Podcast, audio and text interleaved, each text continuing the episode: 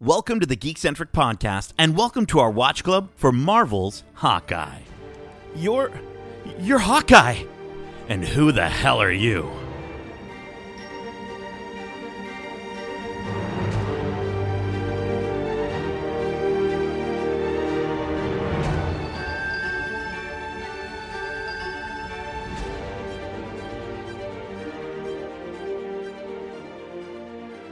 My name is Nate, and this is our watch club for Hawkeye, episode 1, titled Never Meet Your Heroes. If you're joining us for the first time, this is Watch Club, our weekly review series, kind of like a book club, but way better. Keep in mind, we will be going into full spoilers for this series and the MCU in general, so if you haven't watched this week's episode, then go watch it and then come right back and join us faster than a speeding arrow.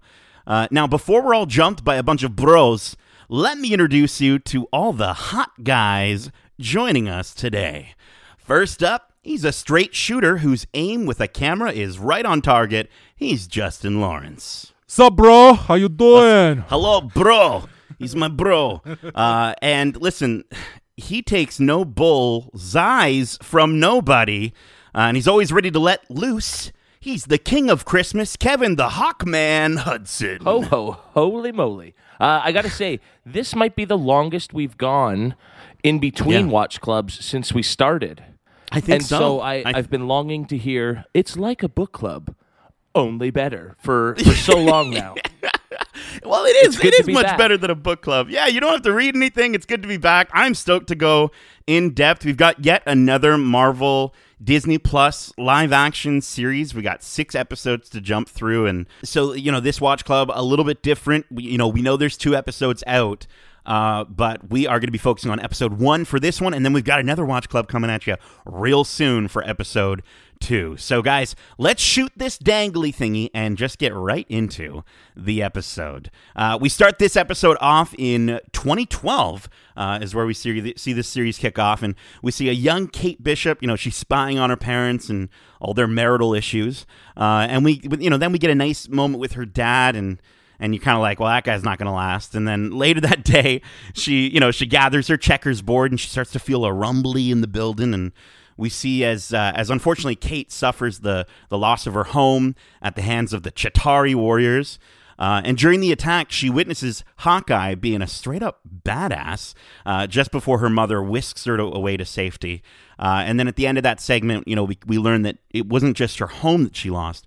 Uh, her dad was also killed during the attack. And at the funeral, we get the kind of the sort of classic cliche superhero inspiration moment of, you know, she turns to her mom and she just says, I need a bow and arrow. Uh, so, guys, let's start with this opener. What did you guys think of seeing the attack on New York from this different perspective? Uh, this is probably the best opening to a, a Marvel show on Disney Plus yet. I think it was. Yeah. it was high stakes. It was a big budget spectacle, and I mean, the Battle of New York is just so pinnacle in the MCU, and to us as fans, it was that first huge moment in Marvel, and so. Anytime we get a chance to revisit it, they did a great job in Endgame. This was awesome to see familiar sights, but from a different perspective again. It just and it just shows how it shaped us as- as an audience, but also this young girl as she grows up. Absolutely, and I love I, that's the biggest thing that I love is we're so deep into the MCU now that yeah, getting to see these events from different perspectives. I kind of want to see other events from different perspectives as well. You know, we got a bit of that in in Loki. We've gotten it in, as you said, in Endgame, a little bit in Ant Man, but um, you know, I really enjoyed seeing this from Kate's perspective, and uh, I like that we kind of have a character that you know she she's yes she's a street level character but she's not necessarily on the streets right? She is she comes from money. And so to kind of see that perspective um, is interesting in the mcu because i mean normally we see the sort of downtrodden you know down on their luck kind of hero uh, and this is somebody who you know she's got she's got the she's got the, she's not coming from no wealth. And so it's kind of an interesting sort of place to, to, to put your character Sure. I, I guess it's the same sort of thing as, as Tony Stark, though, at the same time, right? He comes from money and he knows that he can do something different. I think, if anything, though, like Nick, Kevin said, it, it really does establish how the events that mean so much to us from the MCU are shaping and impacting, you know, the future heroes that we will see. And I think this is a great way to kind of, you know, call back to a very important pivotal moment within the MCU and really connect the dots to how it impacted Kate Bishop's character. So I enjoyed that. I, I enjoyed that they they did that, and I think you know again as Kevin mentioned, I think it would be great to see in other series and other movies other events that kind of correlate with the development or the growth of, of new characters. Yeah, it'd be cool if like, you know, I think it's a great way to use those remixes, right? You you you instead of seeing the origin stories from completely out of left field, we see how maybe some of the things that we've already experienced as an audience have shaped some of these new heroes. So for, if this is how they kind of want to bring us into these young Avengers, into like a Miss Marvel, I am so for it and I just thought, yeah, it was it was really good. I will say the only thing that sort of had me a little down on it, it was a little cliche. It did feel a little sort of it was probably the cheesiest part of the episode for me was the sort of just they're at the funeral and she I need a bow and arrow and I was just like I that that part felt a little unrealistic for me for for for a series and for a show that is so grounded in reality that part was a little bit on the cheesy side but other than that it was uh, wasn't too bad uh, Justin I wanted to just quickly uh, mention I think you had a theory uh, we were kind of talking a little bit off air. I mean, her dad died in that attack, right? Well, my theory was that like you know there was obviously some sort of marital problems that were going on as you as you described. They were they were Yeah. fighting and they were saying they would have to sell the house and you know my theory was was that you know Eleanor Bishop said that she's gonna go she'll be right back you know while Kate went and got the check checkerboard and you know where did she go Uh, Right. you know if not to you know deal with her husband and then I don't know I, I thought maybe maybe he was already dead before before the the Before the attack even happened, because I, they you know we'll get really into intriguing. it I mean, geez, that's certainly convenient, you know. Um, but I think it's perfectly plausible that her father's still alive, just because if you don't see it, did it actually happen? Did it actually happen? Right, right. And we, you know, we've seen characters who we have literally seen die in the MCU and come back. Um, so it's it's very possible. Um, but I, I, I just the moment we, you sort of mentioned that off air, I was just kind of like, that's really intriguing, and I wonder if if they might bring, uh, you know, Eleanor as more of a villain in the series. Um, but listen, the episode then cuts to present day. We see Kate. She's hanging out with her friends, causing trouble. Seems to be a theme for her uh, throughout the episode. Uh, and we also learn about her her mother's new untrustworthy fiance, Jack. His less trustworthy uncle Armand, uh, and Armand the seventh, I think, was the other the little kid, which was a great little joke there. Uh, and you know, after a black market auction gone wrong, we we get to see Kate. She's wearing the suit of the infamous Ronin, uh, and then she's attacked by a bunch of bros in tracksuits. It's kind of the majority of her story for this episode. So you know, clearly we're getting our look at our first sort of. I guess villains of the series. Uh, let's start off with the Bros. Any thoughts on the the Bros? Do you think what's going on with Jack could have anything to do with them? Like, what are, what is your takeaway so far? I mean, first and foremost, I think the Bros are clearly just the henchmen for for a much bigger, uh, you know, baddie. Um, but and but they're a fun addition to the show. Like they, they're they're a great sort of fresh, you know, set of henchmen than we've seen, especially in this series or anything like that. Yeah, I, I totally agree with that. They're obviously henchmen to someone who's of much more importance. But you know, there there was a lot of things that kind of played out really interesting in that in that the sequence there with the black market auction. Um, you know, it kind of introduced how how Jack there's some suspicion around him, and we know you know based on his character and, and who he is from the comics, the the swordsman. Uh, you know, there's already this this Oh, sort of heightened realization that he potentially could be, you know, shady, if for for lack of better words. Um, but to see him obviously in this auction and to see, you know, the events that went down and obviously him walk out with with with the Ronin sword, uh, that was obviously important. But it didn't seem like that. That's what the Bros were there for. They were there for uh, a Tony Stark watch. It looked like that was taken from from the Avengers compound. Uh, in Interesting. Endgame, So, we get more of those connections. That's pretty cool. I, I just see this Jack character, and he might as well be standing there twisting his mustache with the top hat on, like he's just like so over the top suspicious that I don't believe that he will turn out to be. Yeah. Our, our bad guy. Like we're gonna we're gonna learn more about this character and be sort of surprised about who he is. I think he's a red herring. Exactly. Absolutely Sure, calling absolutely, it. I yeah. think I think they're leaning too hard on the can't trust him sort of vibe of the guy. I think you know. I think you're. I think you're right. But I think I think just like the Bros, I think he's yes. I think he could be maybe a, a shill to a, a larger, bigger villain, uh, whoever the big bad is for the series. Um, I would love to see maybe he has some sort of connection, or if the Bros have some sort of connection to another Russian accented character that we know is going to be joining the show. We're going to be getting Yelena Belova at some point. Is that maybe a great way to sort of bring her in, either through him or through through the Bros? I think would be pretty interesting. Yeah, that would make a lot of sense. right, right. Russian people, they all know each other. I'm sure. It's a small country. Um, but no, yeah, I, I think we will definitely uh, learn more about them pretty quickly. Um, so we see her rescue a dog. Uh, she heads back to like I think her apartment or right, and then uh, and then back to Armand's place, uh, only to discover, and this is kind of the big shocking part of the entire episode uh, for her character at least, that he has been murdered. Uh, he is dead on the ground. Um, so you know, any thoughts on the biggest question of the episode? Who murdered? Armand. What are your thoughts? Who who do you think so far? Do, do we think it's Jack? Do you think he stabbed him with that sword? Well, they again going back to the the auction scene. You know, it was clear that there was a bit of tension there, and and there was also you know tension between Eleanor and uh, Armand. I feel Right. like there there's something shady going on here, um, and obviously we're gonna get more as to what, but I don't know. I'm kind of wondering if you know Armand was meant to pick up this sword for someone else, and upon that person coming to claim that sword and finding out he doesn't have it, uh, killed him. So Interesting. Yeah, that could very well be the case. I I do really, but you planted this seed, Justin, of of Eleanor being this character that just makes her problems go away.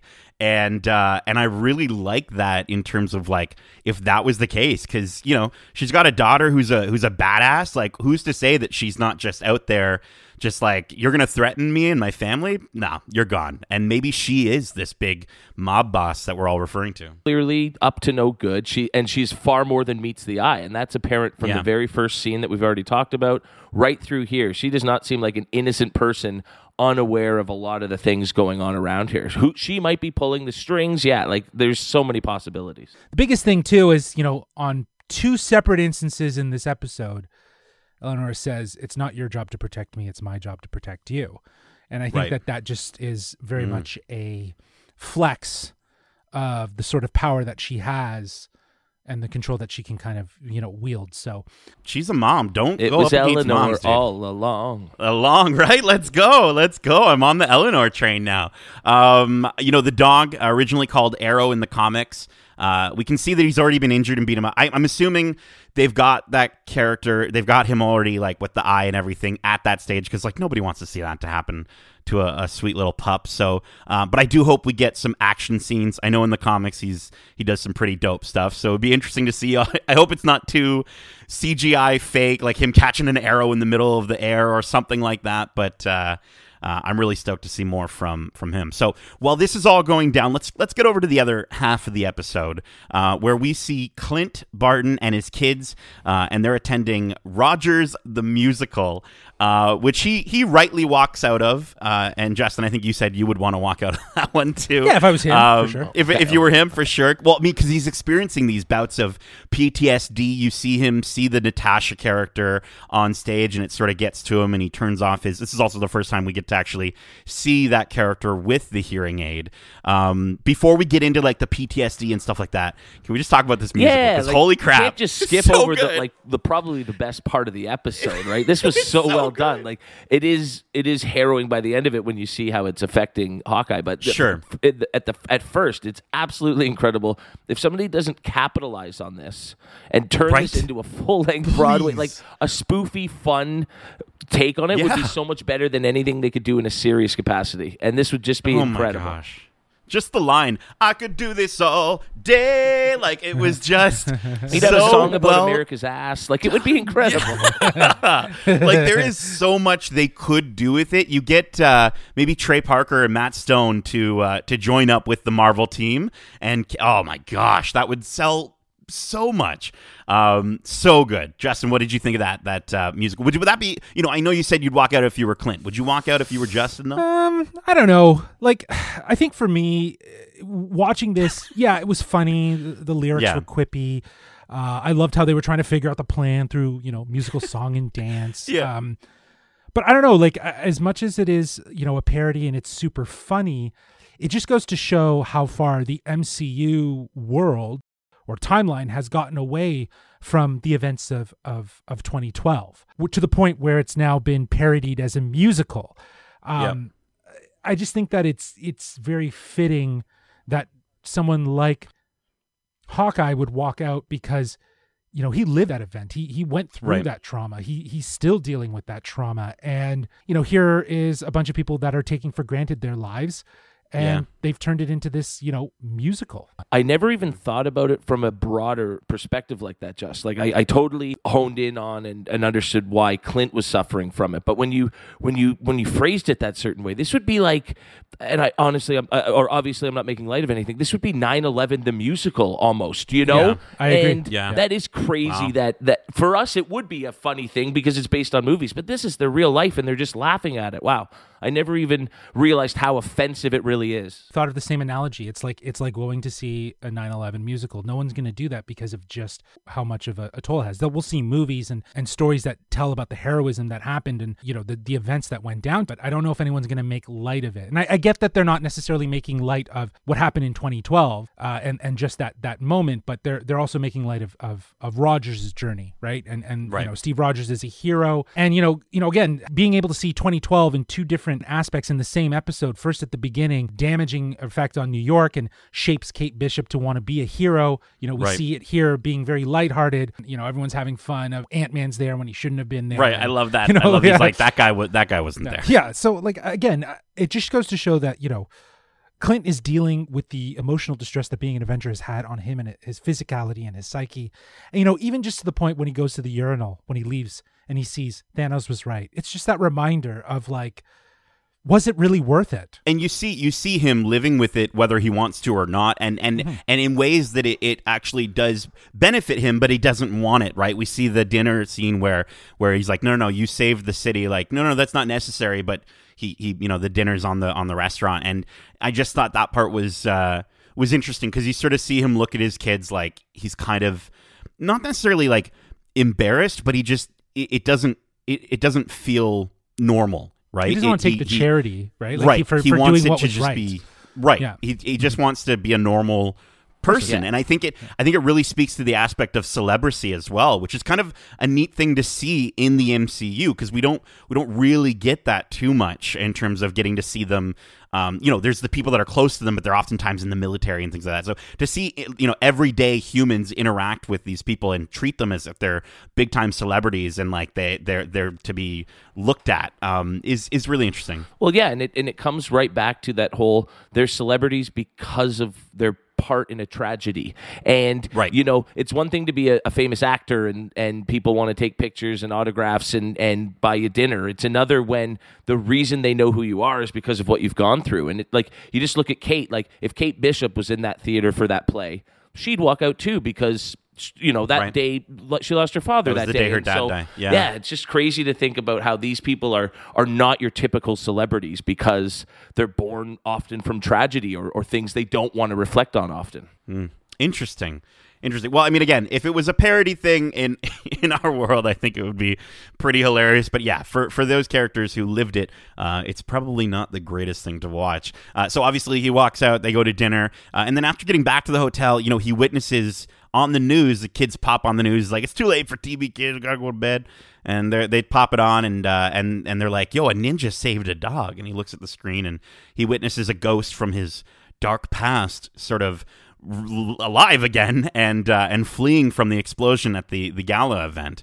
Uh, so he runs out to the street to confront the vigilante, uh, only to discover they're being attacked uh, again by those bros. Uh, and so he, you know, they beat them up and that sort of thing. Uh, before we keep going here, what did you guys think of the action from this episode? I mean, this is our first sort of taste of uh, the sort of Hawkeye action. Did we find it was? Did you enjoy it? Did you find it was good? What, what you know? What do you think? Well, it wasn't, you know, flip do, you know, superhero style. It was very grounded martial arts, sort of practical action. Punch you in the face kind of Yeah, exactly. action. It Yeah. it felt very suited to the hero that we're watching this story through the lens of, which is Hawkeye. So it felt Right. very grounded. So it do, it does make sense. Um, you know, we haven't obviously gotten into full bow and arrows yet, but uh, you know, once that happens, then you know we're in full full swing.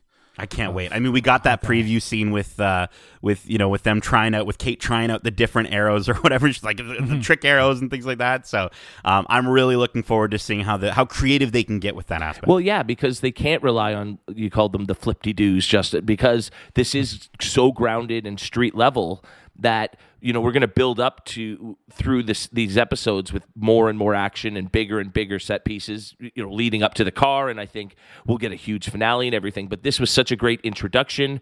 It was a simple quick easy fight right? Well choreographed but it's just going to build on that and build on that without getting too extreme and too marvelesque. It'll be grounded like the first part of shang-chi right? Right. And I I love that her, you know, she's got the the background for the the kind of explaining why she's so good, which is literally just she got her black belt when she was like super young and she's I think the biggest thing for her. I mean, we see during the intro uh, which we never even chat, chatted about, but that that sort of intro sequence, which is obviously very Matt Fraction artistry designed, we sort of see all the different things that she's she's grown up doing in the in that intro, right? They kind of show the different sort of sports that she does. we see the kind of person she is because of the accomplishments she makes and they uh, they capture that really well in the illustrative intro titles of you know showing her as you know growing up and practicing archery working in gymnastics and, and martial arts and, and all that sort of stuff and and I think that that's that was such a smart way to show a passing of time to show you know again her ability of because I think that's kind of going to be her superpower, and I use air quotes around that. Right. is her ability to always strive to be the best, to be an achiever, uh, and to be top in her game. And I think that you know we go right from that and right into you know seeing her try to uh, you know hit the bell. Right. It Right. just goes to show that sort of cocky.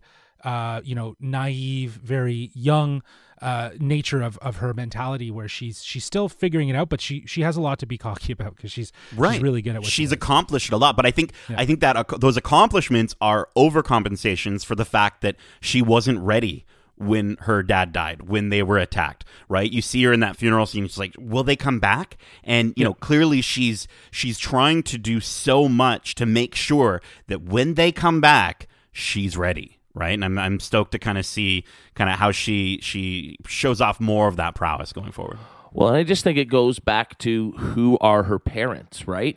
You know, A, Right. is it genetics? Are they also incredibly gifted at a wide variety of things and it's genetics? And B, you know, what kind of parent pushes their kid to do that sort of thing? Often it's they're doing it they're encouraging them to, you know, learn these skills, right? S- you know, subconsciously mm. maybe. interesting I, I think it. I think it could be genetics because I thought it was interesting. There's the scene when she's a kid in, in 2012 when they're in the kitchen. Eleanor's like, "Moms can be cool. Did Yeah. you know I could do this?" And she, you know, she pops the plate and fruit goes up in her mouth and she catches it. Then in the scene where she's uh, dressed in the Ronin costume and at the secret auction, uh, Yeah. she does the same sort of trick and pops a bottle into someone's face from the ground. So Oh, and she hits the target. I like So that. I like that. it's an interesting callback. small little callback that I might not necessarily. I might be reading far deep into it, but at the same time, it's like it was the same pop. They gave it the same sort of visual. Oh no, it's hundred percent a callback. Great shout there. That's that's Yeah. a great spot, and it just shows you she's she's so so much more than meets the eye. Well, listen, Clint uh, pops his fist into a couple of those bros and rescues uh, who we know is Kate, who he hasn't found out yet, and he, he you know he gets her and pulls her aside into the into the side of the street and you know pops her hood off and Kate she's like she's freaking out she's like you're you're you're Hawkeye and of course he responds with and who the hell are you and then we get that kick to the end of the episode with some uh, some good music uh, to to wrap up the episode. Uh, so, guys, what did you think? You know, of this sort of we're left with this, I guess, this cliffhanger or Clint hanger. Um, are you too excited to see, uh, you know, these these two team up? Again, we've seen the second episode, so we're obviously not going to talk about it. So we know where things are going to go. But I do like how this ended very much like the conclusion of one part of a, of a film. Kevin, you were saying that the structure felt very segmented, like parts of a movie that have just been cut up into episodes, and that's probably how this is going to play out. And I think we we got some of that in the Falcon and Winter Soldier, Soldier but with with like loop-de-doo plot holes and and just sort of reworking it didn't come off as well. So hopefully they don't have that here but you know knowing where we're going to be going in, in episode two uh i think that it does have this nice sort of cliffhanger right into the next episode you know sort of ending. So i think that it works well. Yeah, it's it's interesting because I mean you you know, uh, just recently, uh, I think IGN put up a story about how Marvel decided to switch Hawkeye from being a movie into a series. And it talks about the ability to sort of be a little more flexible with the characters, explore them a lot more. Um, you know, I think it's interesting because, uh, you know, we've gone back and forth on the idea of, uh, of Falcon and Winter Soldier. You know, should it have been a series? Should it have been a movie? And I think ultimately a lot of people are on the camp of it probably should have been more of a movie. So it's going to be interesting to see, you know, once all six episodes are out, is this going to have that same effect on people, or are we going to be glad that we got all six, you know, 40 minute long episodes with these characters? I think that was a question that came up in the uh, press conference, and Rhys Thomas was mentioning that it's just this just affords more time. This affords more time in, in a series capacity to, to spend with these characters. There's there's not necessarily a need to to rush into the finish line. Uh, there's just more of an opportunity here. Now, I totally agree with you. I think the Falcon and Winter Soldier, for the story that it was trying to tell, it felt like a bit of a stretch. Like they were stretching it to fit six episodes. Uh, not really having everything intact, and, and and I think that shows. Yeah, I 100% agree with both of you. I think uh, Falcon and Winter Soldier would have worked better as a movie because you noticed, especially in the later episodes, they were literally doing things like taking them apart for 15 minutes just to bring them back together. It was like they were buying yeah. time to fill out the runtime. Whereas here, this show, and we know this from episode two, the the strength so far uh, going into episode 2 is the chemistry between these two characters. And we just spent 35 minutes and they haven't even been on screen together. And you know and yeah. like so they we've gone through a, fir- a great first episode and we haven't even got that chemistry yet. They say one line to each other. It instantly defines their relationship going forward but we we haven't seen any. It leaves you just we're just getting started. Well listen we're just getting started with this series but i kind of want to get to the end of this this watch club here. I want to know what are your overall thoughts and your final score, which for this episode, we're going to be rating on a scale of one to five broken bell towers. Uh, Kevin, why don't you kick us off, bud? Personally, I absolutely loved it. Uh, this show feels like it, it's tailored to be my favorite of the Marvel series so far. It's just that grounded street level uh, Marvel that I prefer over the bigger, mm. bolder stuff. Plus, it's at Christmas. Yeah. I'm in. Uh, the Christmas vibes resonate through this episode. It's just so jolly and fun. Um, and I think it just does a terrific job of.